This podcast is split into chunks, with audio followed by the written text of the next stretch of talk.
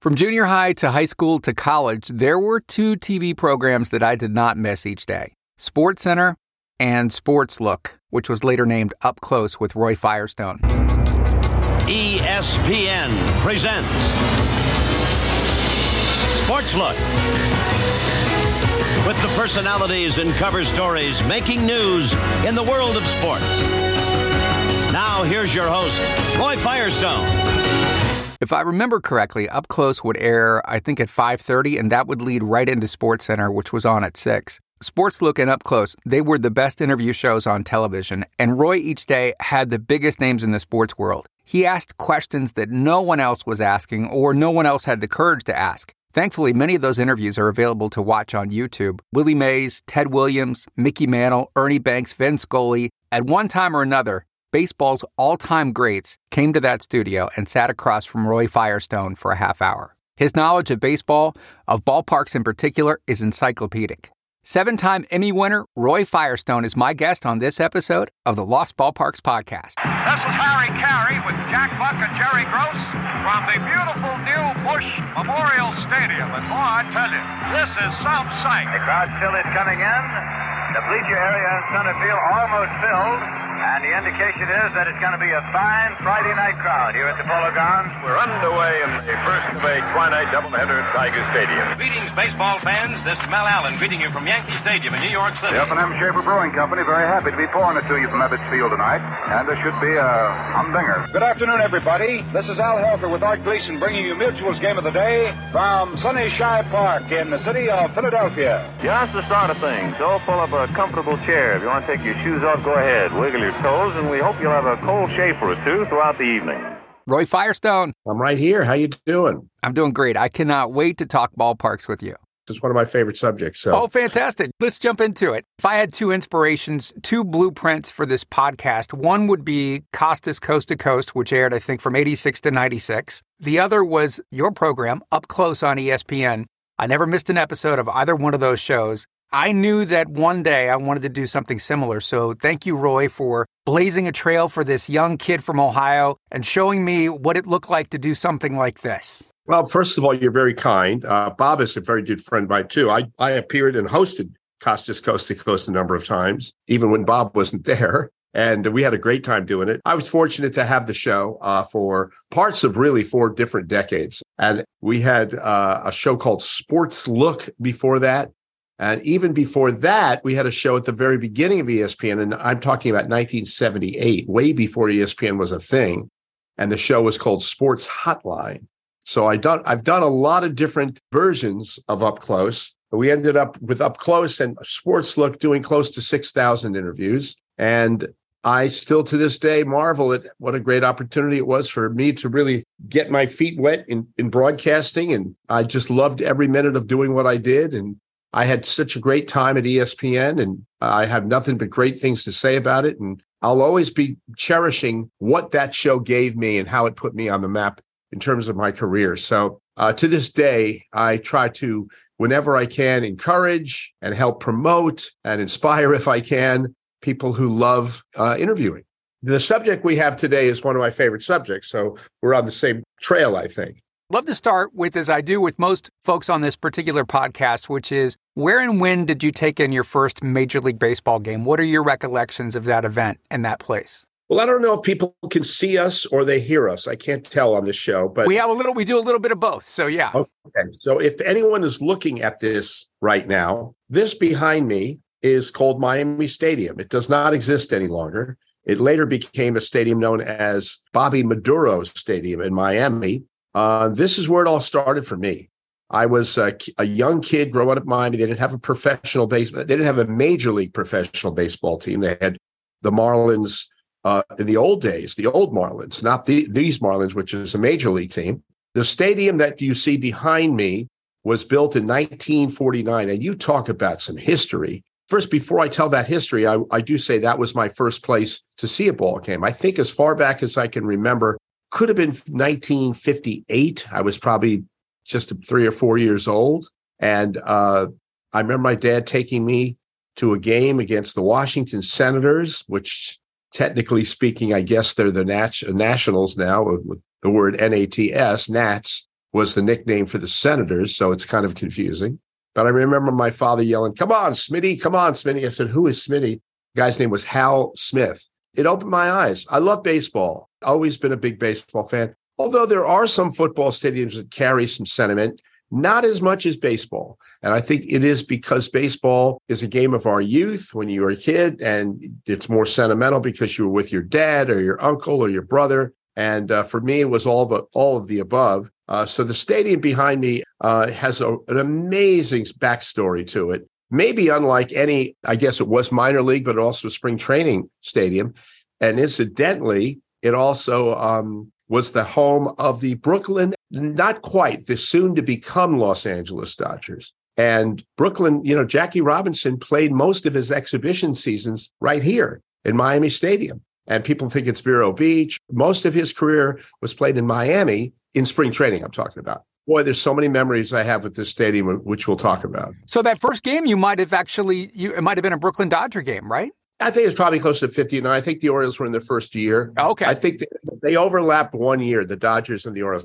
And also, the, the minor league team was the Phillies, strangely enough. It wasn't the Orioles. The Orioles eventually became their minor league franchise. But I think it's unique to baseball for all of its issues and flaws. Baseball is the sentimental game. Now, you can love football, uh, but very few people get sentimental over football. As George Carlin once said, you know, the stadium names are different. You know, in baseball, it's Park. It's Oriole Park. Right. But in football, it's War Memorial Stadium. You know, I remember George talking about that. And because the football stadiums are purposed for a real battle, whereas baseball, it's more of like a park, you know, it's grass, lots of grass, and you're going home. I'm paraphrasing, of course, George. yeah, yeah. But I really think that a lot of my sentiment towards the game came from this ballpark behind me because there's so many great memories. I was a bat boy for the Orioles. This started in what year? This was the 60s, like uh, maybe 66, 65, 66? You know, it was a few years later. They had already won their first world championship. The Okay. Orioles did in 66. Of course, you know, if you're a baseball fan and you're old enough to remember, they swept the Dodgers. A mad, swirling mass of delirious Orioles. It's the first sweep for the American League since 1950. in what may have been the best pitched World Series of all time. And the Baltimore Orioles, who were supposed to be short of pitching, set a new World Series record of 33 consecutive scoreless innings. They used only one reliever in four games. So that was remarkable. And they beat the Dodgers in a shocker, uh, four straight. But I became the bat boy later, uh, right around 1970, Okay. when they they won. They beat the Big Red Machine in 1970. And then, of course, they went to the World Series again in 71. I was there for all the, the years where they were good and when they were not so good. But 69 was probably their best Oriole team, I think, uh, even better than the, the 70 team. That was Frank Robinson, Boog Powell, and Brooks Robinson. And You saw Frank Robinson's first home run, Old Miami Stadium during spring training. Can you can you talk about that? Yeah, I, it's so funny you bring that up because when Frank passed away, I did a lot of interviews and uh, people asked me what kind of guy Frank was. And, you know, he was, some days he was absolutely a delight. Some days he was ornery, but Frank was Frank. He, he was like a lot like one of his closest friends, Bill Russell. Frank endured a lot and racially growing up and even in Cincinnati, which is over the river from Kentucky. And you can imagine in the 50s what that might have been like Mm-hmm. and they served Frank meals and stuff. And then even when he came to Baltimore, they wouldn't let him buy a house in a white neighborhood. And Brooks Robinson, they screwed up the names, uh, the people who were who were lenders and looking to, to get him a house. Brooks Robinson signed off on Frank's first house in Baltimore. So anyway, it's 1966. It's probably March or April. The season had not yet started. The Orioles had not yet won a World Series. And I'm walking into this stadium behind me. And as I'm walking, Frank Robinson had just been acquired by the Orioles from the Cincinnati Reds. By the way, he had a pretty good year. Everyone said, oh, he was on his way down. He ended up with close to 30 home runs and about 100 RBIs. These days, it'd get you 20 million. Right. But they called him an old 30. This guy named Bill DeWitt, who was the, and I think he was a nitwit, uh, was the general manager at, of the Reds, and they wanted to trade him, and they did, for a guy named Milt Pappas, who was a pitcher, and a couple of other players. So I'm walking in the stadium. It's about, game started in those days at seven o'clock, and with my brother, And as we're walking in, we see Frank Robinson walking up to the plate. And the first pitch he saw, he hit over the light tower in Miami Stadium. Miami Stadium was a beautiful, for its time, a beautiful ballpark. They had a thing called the cantilever. The, the roof extends across.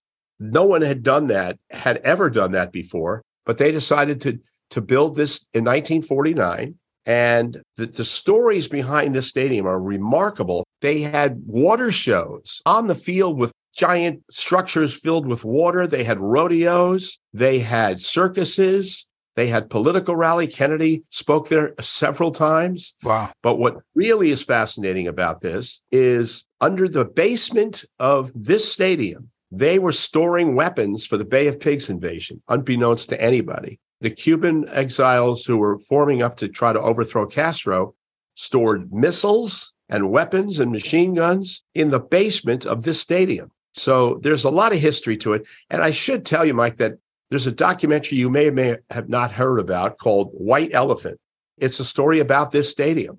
And it had a lot of sentiment to me because I was just a kid. I talked my way into becoming Bat Boy, probably mm, 14, 15 years old, maybe. And the friends that I made, the ball players that I knew, I still have, if they're still alive, most of those people are my friends to this day. And Brooks Robinson being one. Your very first day as a Bat Boy, he sort of befriends you. I'm sure the people who watch this program or listen to this program have a little bit more of a baseball knowledge and his of the history. Yeah. But Brooks Robinson, for those who don't know, and you should, was probably the greatest defensive, or certainly one or two of the greatest defensive third baseman of all time. You think when you see Machado now, Manny Machado, think of a guy named Brooks Robinson who preceded him by almost 40 years. And um, Manny wasn't even born when Brooks was doing all his things. And uh, he was one of the great defensive players. He, he single handedly won the 70 World Series with his defense as well as his bat. Anyway, so I'm the bat boy. It's day one, and I don't know what I'm doing. I've never been a bat boy before. I've never been in a clubhouse before. And I, I hear a knock on the door, and the door opens, and it's Brooks Robinson. He goes, Hey, partner, what's your name? I said, My name is Roy. Hey, Roy, I'm looking for some da da da, whatever it was, shoes or some spikes or something. Do you know where I? And I'm sitting there talking to Brooks Robinson. I'm talking 15 seconds into this job. He was the first one to come in. Well, if you think about it, you know, that's pretty, pretty heady stuff. If you're a kid, you want to meet your hero someday, maybe, if if you love sports or anything. Quite an introduction. Within five minutes or 10 minutes, he asked me if I want to play pepper with him, which is a game where you take the bat and you, you hit balls to each other. And I said, Mr. Robinson, that's ah, okay. Me Brooks. Could I interview you for my high school paper? He said, sure. So the next day I came with a tape recorder and I did this interview. I didn't know what I was doing. It was probably my first real interview. And I went home so excited because I did a 20 minute interview with Brooks Robinson. And then I played it back and it didn't record. There was something wrong with how I pressed the button or something and it didn't record. So I had to go back the next day and say to Brooks, Brooks, I'm so sorry, but the tape recorder didn't record. Can we do it? You think you, I'm, I'm a, he goes, let's just do it again. And he was just that cheerful. I never forgot how nice he was to me as a kid. So he became my only real hero, certainly in baseball. In so many of the interviews on this podcast, there always seems to be a full circle moment. Bob yep. Costas, who was on in season three for the season three premiere, talked about growing up a, a, huge Mickey Mantle fan, passing the monuments in center field with his dad on their way out of the ballpark and getting teary because he thought that one day Mickey Mantle would be would be buried there. And then later on, getting the opportunity to not just interview Mickey, but then become friends with him and eventually do his eulogy. And then for you, similarly with, with Brooks, you get to interview him as a kid. You become friends with him. You interview him, of course, later. And then one day in 2012, you get a call from Brooks to helping pay tribute. Well, that's you do your research, which is great to hear. You know, Brooks was my friend, but at no point did I ever in my life expect to get a phone call from him. And he goes, he used always call me partner. Hey, partner. I say, hey, Brooks, how are you? He goes, I got a favor to ask you. Now, Brooks Robinson asking me for a favor. Yeah. I said, whatever it is, the answer is yes. I don't care what I have to do to change my schedule. He's he says, no, you're not going to have to change your schedule. He says, I just would like you to introduce me for the statue unveiling at Oriole Park at Camden Yards. You know, in TV and old movies, when somebody would say something on a phone, people would go like, look at the phone like, are you kidding? They, they'd stare at the phone. That's what happened with me. I started, I couldn't believe my ears I said, Are you sure? I mean, you have all these great players you played with. He said, Yeah, I'm sure. He says, Because I don't want to hurt anyone's feelings by saying I want Jim Palmer over Frank Robinson or Eddie Murray over this. I want you because that way you're not a, a member of my team and you you were a bat boy, but you just I would appreciate if you did it. So I wrote this piece and it's it's on YouTube and people can see it. It says Roy Firestone on Brooks Robinson Day. That's what it's called. And I got up in front of about 3,000 people. I had written an essay about Brooks. I had never seen a Major League Baseball player up close. And on my first day of work, I met Brooks Robinson. And it was very emotional for me because I don't know again how you feel or any of your of your listeners or viewers feel about sentiment and childhood heroes. It would be like, I don't know, comparing it to Roy Rogers or Sylvester Stallone more contemporarily, growing up being having posters and pictures and ball baseball cards, all those things, and then you become his friend, and then at, towards the, the very be, beginning of your you know your your association with, with the new or the new Oriole ballpark, Camden Yards, Brooks asks you to say a few words about it. Ladies and gentlemen, I was impressed more by his warmth and kindness to the fans than I was the physical skills. It was emotional for me. My voice caught a couple of times because mm. how many people in life get the chance to tell somebody how much they love them, really, uh, especially a sports hero? So that was a big deal for me. And I remember he sitting right, he was sitting down right next to me while I'm saying all these great things about him. And he's such a humble guy. He kept looking down. He didn't really, I think he was, all he could do is to not cry himself. When he got up after I introduced him, he talked about me for about two thirds of the, of, of the, the, the speech about what a bat boy I was and how funny it was. And I realized why. I later, I realized it was because he didn't want to get too emotional. He didn't want to talk about himself and his love of playing for the Orioles, what it was like. So he kind of passed it off uh, verbally to talk about me and tell me some tell funny stories about how I was so naive. And as a bat boy, they used to have this uh, kind of practical joke to all the bat boys who were starting out: go get the the keys to the pitching machine. Now, I don't know what that means. So they asked me to go over to the left field, and left field sent me, oh, no, they're over, it's over in right field. I'd run, come on, hustle, kid. Then they said, no, no, it's not here. It's behind, it's it's over in center field. They had me running on, they were laughing. I didn't know what was going on. They also asked me, we got to get some more left-handed bats out here. Now I'm 15 or 14 years old, and of right. course I'd never I'd never heard of a left-handed bat. Yeah. But I thought before I say, "Oh, come on, you're pulling my leg," I said, well, maybe there's something in the grip for a lefty. I don't know. And so they said, come on, Roy, you to get some left-handed bat." Well, Brooks remembered all these stories. It was uh, it was just a great, great special time for me.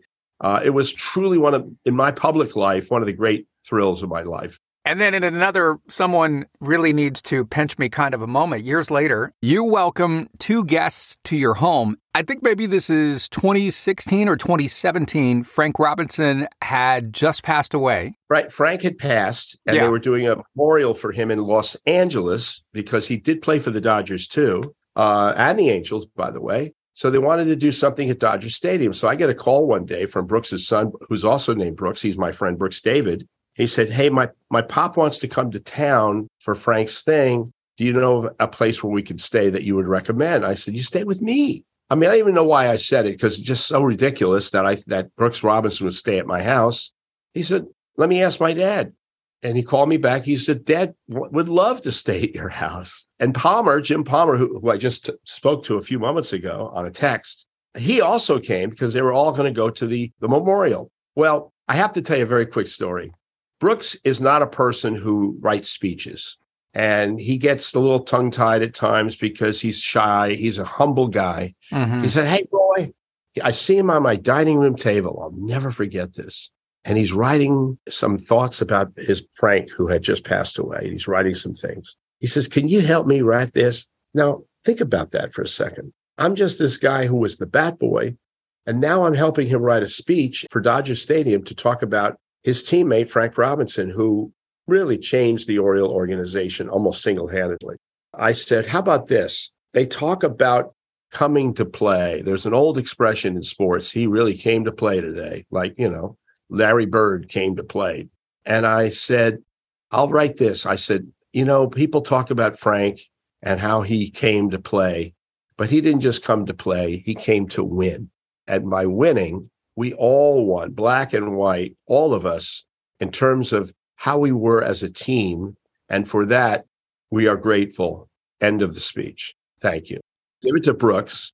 Brooks reads, he goes, I love this. This is great. Wait, uh, he, he didn't come to play. He came to win. But by winning, we all won, all of us as teammates, black and white, diff, different backgrounds. And because of that, we are champions or whatever I wrote. Yeah. So get to, we get to the memorial and there's Brooks getting up there like a parent seeing your child at a at an assembly doing a reading something or doing a speech or something, and you're like, you're so excited. And Brooks gets up there and he he goes, and people say that there's an old expression in sports, he came to play.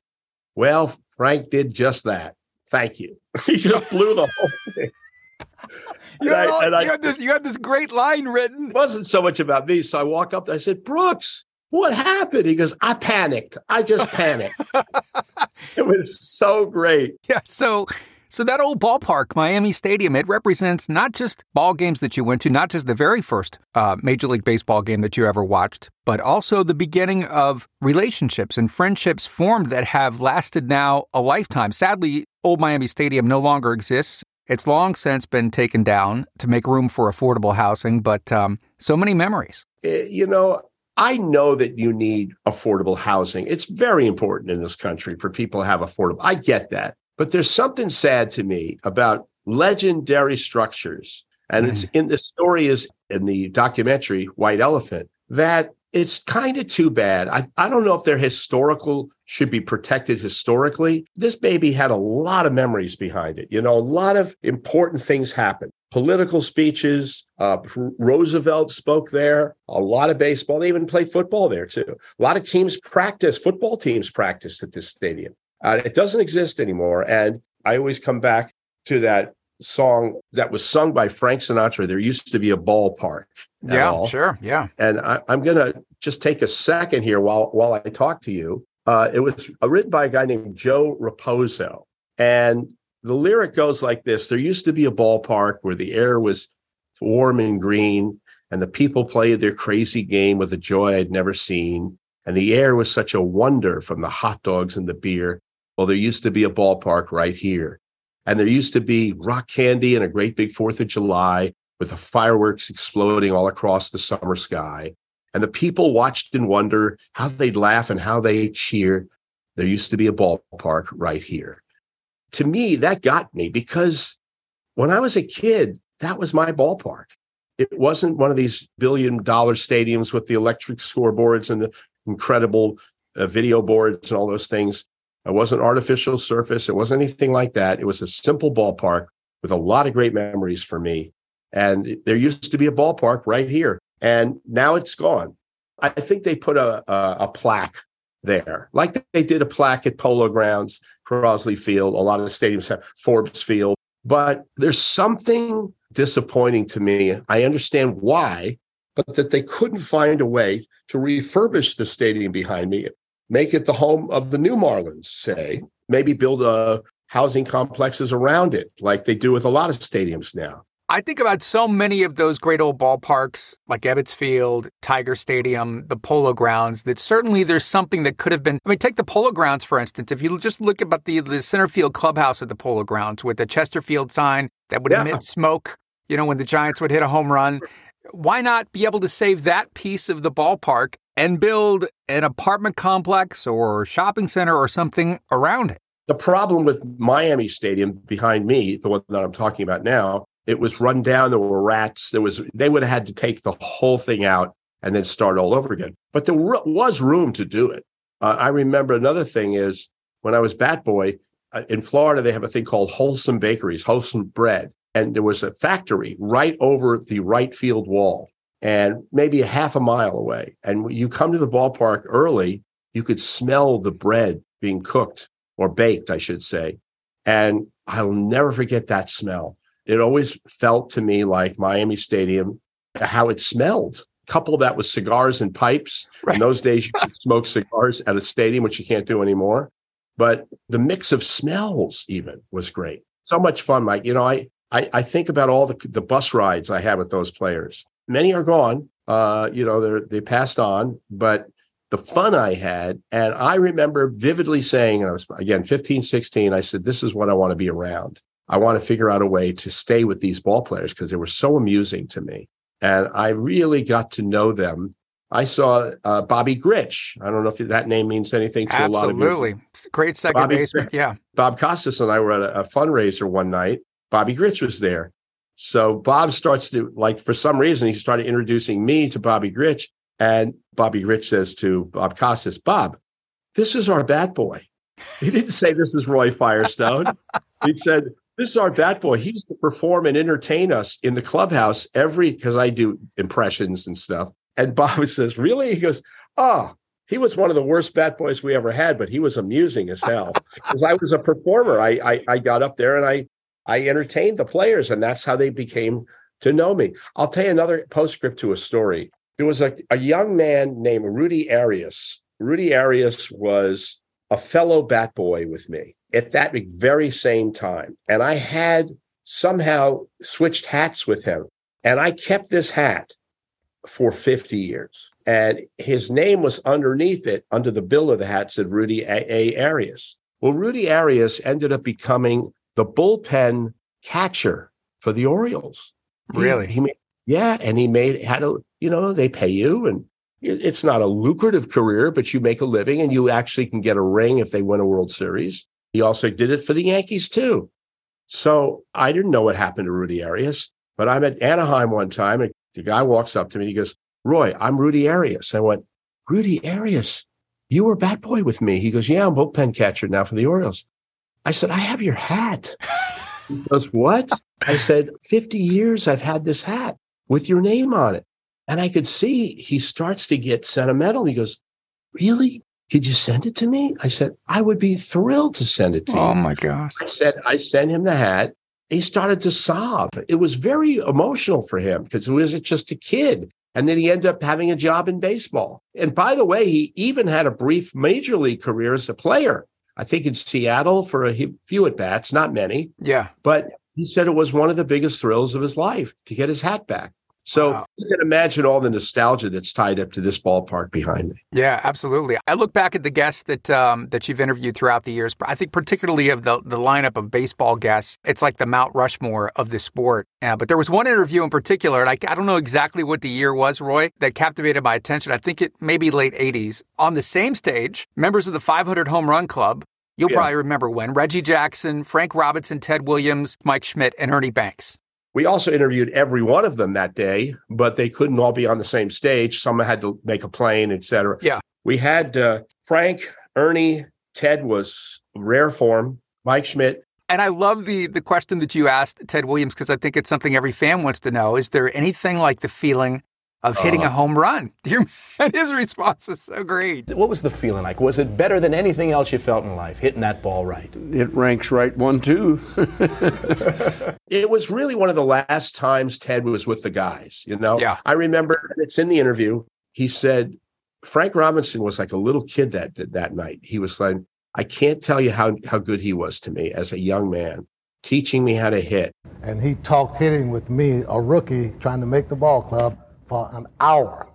I was very impressed. I just sat there like a little kid, wide eyed and everything. And I, always felt like great about that since that one day and his love of the game. That's what I admire a lot about him. And also on the field, his command of the strike zone.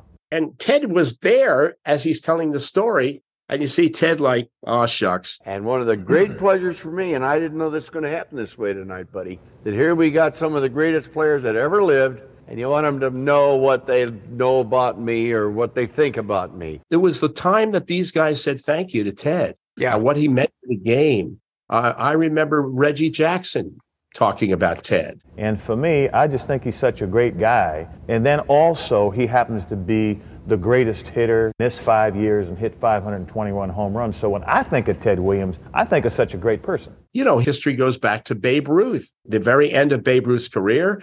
And he knew DiMaggio, obviously, very much knew DiMaggio. But there was a, a real, authentic historical figure in the game with us that night. And I remember ESPN didn't want to do the interview at first. They said, ah, people don't care about these old guys anymore. I said, really? We ran it and they reran that thing about eight times and they got the best ratings because yeah. they had never seen such an amazing reaction to seeing Ted Williams talking about Ernie Banks, Ernie talking about Reggie, Reggie talking about Schmidt. It's such a great experience. Let me just say what's remarkable about that. That interview really speaks to your level of talent because take Ernie Banks out of the equation.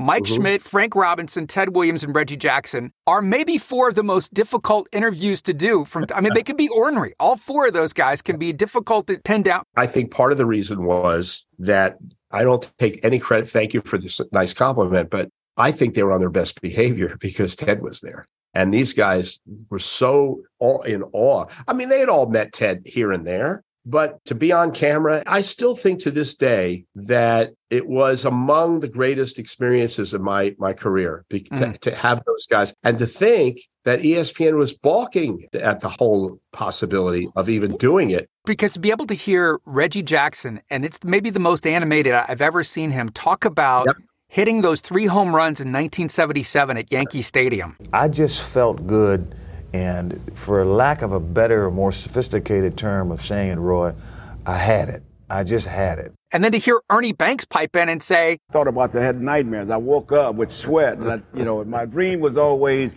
It was in San Francisco, Frank. I don't know why San Francisco, but I was dreaming about hitting three home runs and then we're the World Series in San Francisco. Nightmares all the time. And when I see Reggie, I, I, was so embarrassed to tell him this because it was just a big part of my life because it's something I always wanted to do to hit three home runs in the World Series game. I think when you think about the moments in that interview, Ted Williams, in his very moving tribute, backed by the players, they were inspired by his greatness. And I remember at the end, he considered himself very lucky to play the game. I remember how lucky I was to do that interview. There's a moment in that interview where you see Ted getting emotional. Mm-hmm. And he was not normally an emotional guy. He for some reason Ted liked me. He didn't have a ton more time after that and I just was so thrilled and honored to be part of that. And Ted Williams was the manager when I was bat boy of the Senators at Old Miami Stadium. Wow. And I, Reggie Jackson, uh, eventually years later, of course, played for the Yankees the first day that in Miami, I covered his first day. Reggie wore number 20, not 44 on his first day. Why? That was the number he was given.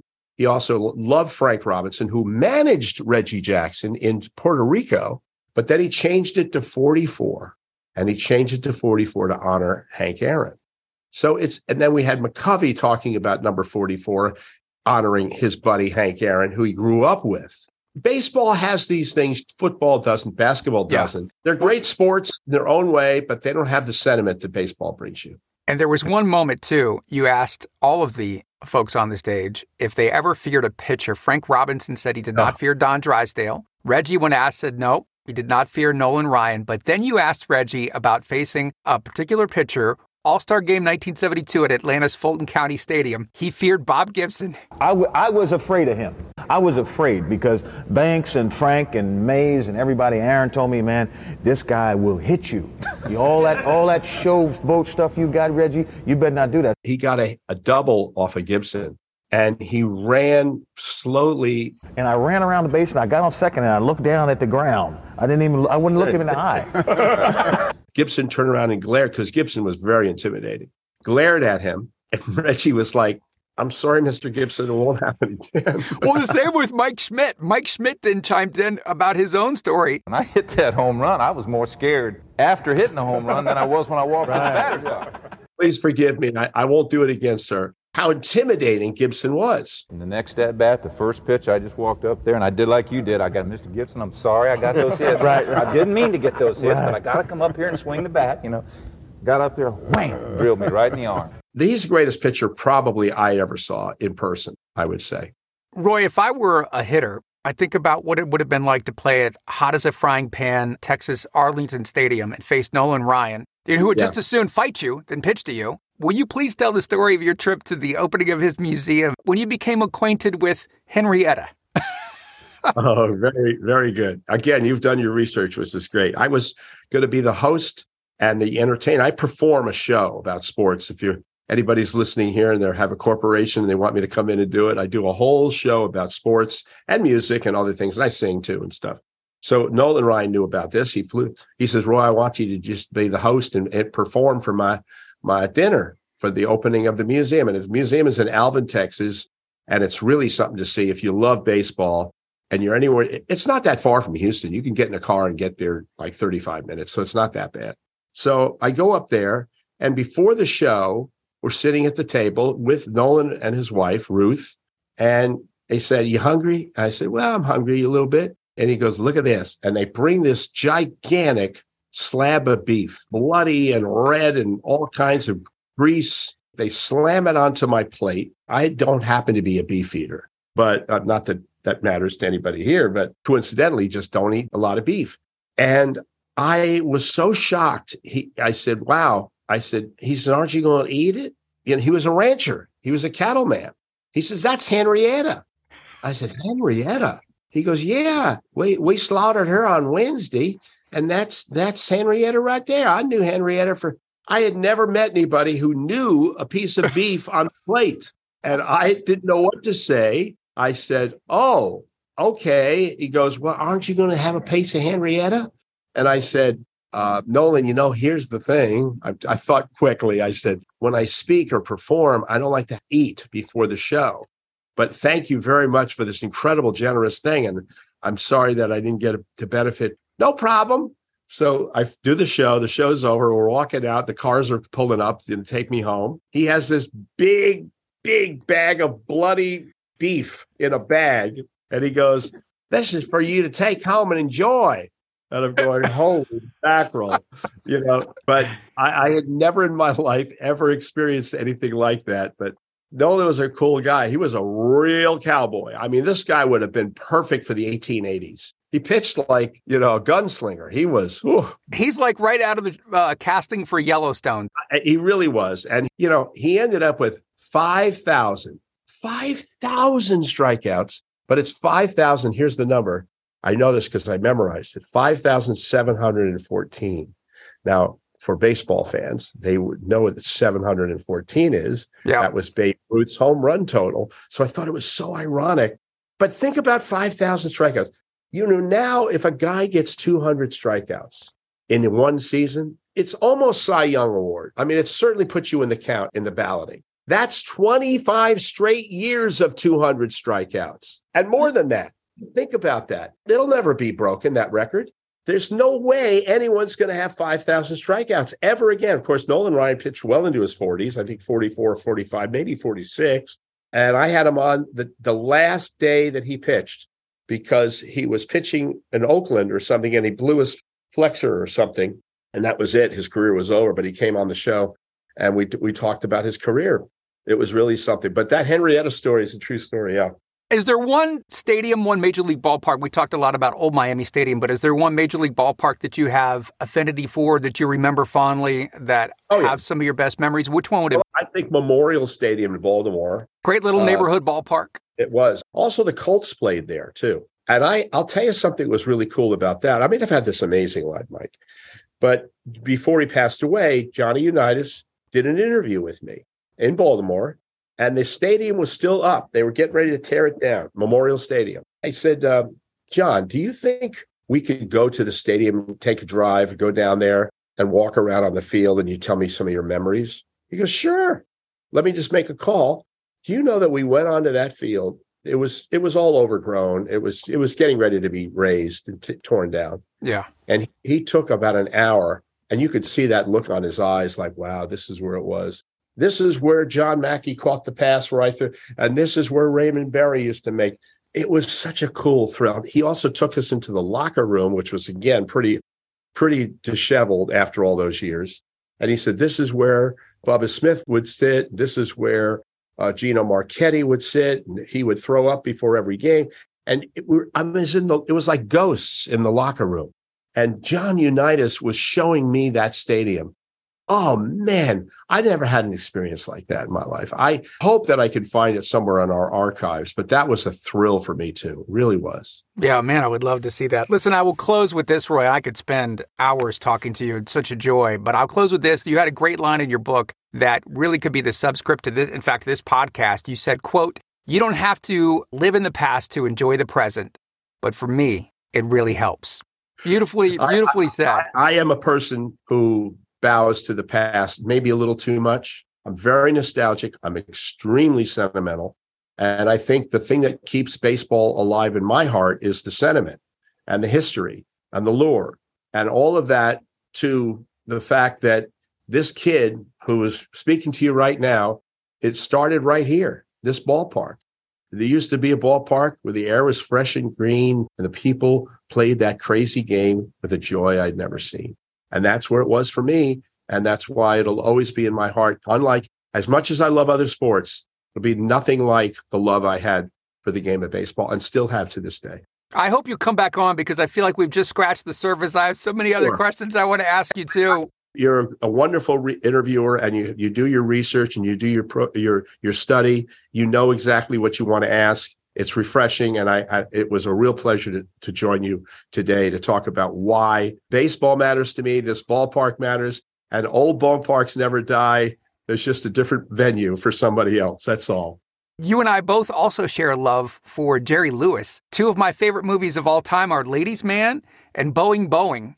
Um, I make my. I, I don't know anybody who thought Boeing Boeing was their favorite. I, oh, thought you were. I love it. Nutty Professor. No, come on. Nutty Professor's too There's easy. Never been a bad. Jerry's best performance. Well, Cinder, Cinderfella was pretty. Yes. I'll, we'll come back and I'll tell you Jerry's stories. That's another Yeah. thing. But uh, Jerry was a baseball fan too. He knew Lou Gehrig, and he had Lou Gehrig gave him one of his gloves, and Jerry held onto it in a safe. It was it's worth like a quarter of a million dollars or something like that. Played Um, golf with Jack Kennedy. Jack Kennedy, he did. He he loved it, and uh, you know there was good sides of Jerry, and there was some sides that weren't pleasant. But for me, he came on that show, man, and we had a blast, and it was really great to talk to him. One of my comedic heroes. The Ladies Man, if you go back and watch that movie, that set in particular, like there is some genius that went into the creation of just most filmmakers at the time wouldn't even think to try to create something like he did on that set. Well, he was a visionary. He was a real filmmaker. He knew what he was doing. And I will tell you one other thing. There was a movie called Cinderfella where he plays this kind of gnomey, kind of like this creepy guy who wants to go out with this princess, like Cinderella. And there's a staircase. You may remember this in the movie. There must have been two or three hundred steps.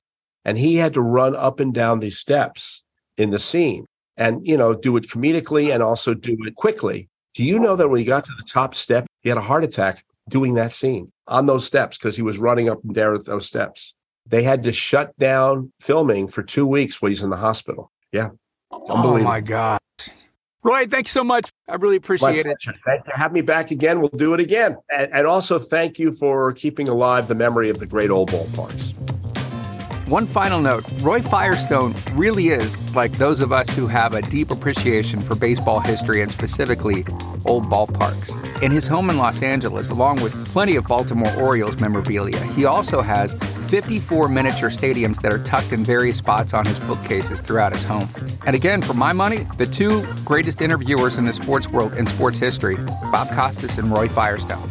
I just want to take a second and say thank you. Thank you to all who listen. It brings me so much joy to be able to host this podcast, and um, yeah, I'm just I'm grateful for each week that I that I get to do this. So thank you so much. The Lost Ballparks podcast is produced by John Carter, Ryan Beard, Briggs Buckingham, Mike Lipinski, Mike Dunn, Alex Kemp, Xavier Guerra, Kyle Schmidt, and Mandy Zavlakis. Looking forward to being back with you again next time for another episode of the Lost Ballparks podcast.